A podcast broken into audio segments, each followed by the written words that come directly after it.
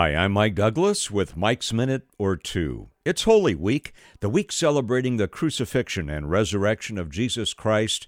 Maundy, Thursday, Good Friday, Resurrection Sunday, Easter Sunday all arrive in just a few days. But this Holy Week rolls out a little differently than we're used to. The battle to beat down coronavirus has changed the way we observe the turning point of all human history. Normally, we gather in our various faith stream traditions for both solemn and joyous worship together, face to face. Well, this year, it's radically different. Health Department and governmental orders have mandated stay at home restrictions to reduce the number of human to human transmissions of COVID 19. Some congregational leaders, however, have chosen to intentionally disobey those governmental orders. They're starting to make news here in California and in other locations across the country as well.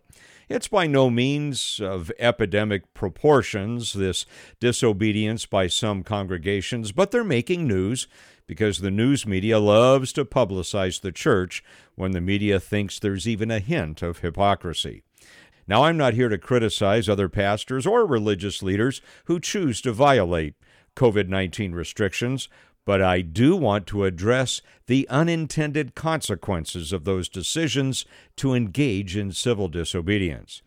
Look, I understand the constitutional pushback here. First Amendment rights of peaceful assembly and freedom to exercise religion versus the sense of the apostle Peter's admonition in 1 Peter 2:17, honor all people, love the brotherhood, fear God, and honor the king.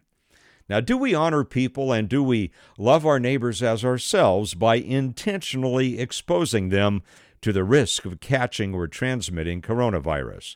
This is not business as usual. This is not the government persecuting the church by fiat. Businesses, bars, social clubs, barbers, and hairdressers, and a, a, plethora of other entities are under the same restrictions, so we can't claim selective enforcement against the church. Now, as for me and my congregations, as for me and advancing vibrant communities, and as for me and my house, we are choosing to serve God by honoring the civil authorities and joining fellow citizens in a real battle to halt the spread of COVID 19, which is now indisputably a new capricious threat to humanity all over the globe. People are watching, we people of faith. Do they see us walking our talk?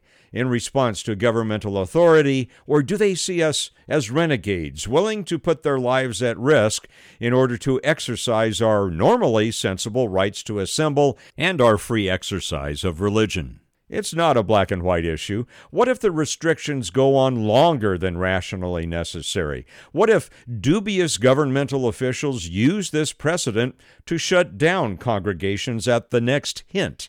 Of a possible public hazard and declared emergency. Valid questions, and they're worthy of respectful dialogue. But that's not where we are right now. Right now, there's a deadly virus to beat.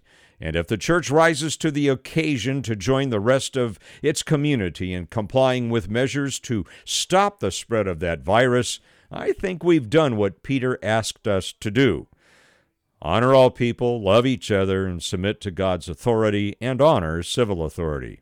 Those are just my thoughts. I'm more than happy to hear yours. We have a late night forum for discussing our response to COVID 19 and to wrestle with challenges like the ones we just talked about. That forum is at 11 p.m. weeknights. That's right, it's for night owls like me, on a podcast called Into the Night with Pastor Mike. Now, if you'd like to sound off live via a phone call or in advance by email or tweets, that information on Into the Night with Pastor Mike is shown attached to this audio message. In addition, if you'd like to join us in prayer over all these issues, we're gathering together via Zoom every Wednesday night at 10 p.m. for a focused time of online prayer. Again, those details attached to this message. So, my friends, keep the faith. God is sovereign, and we still need to reflect His assurance, love, grace, and mercy to a world that's very upset and at odds with a faceless enemy called coronavirus.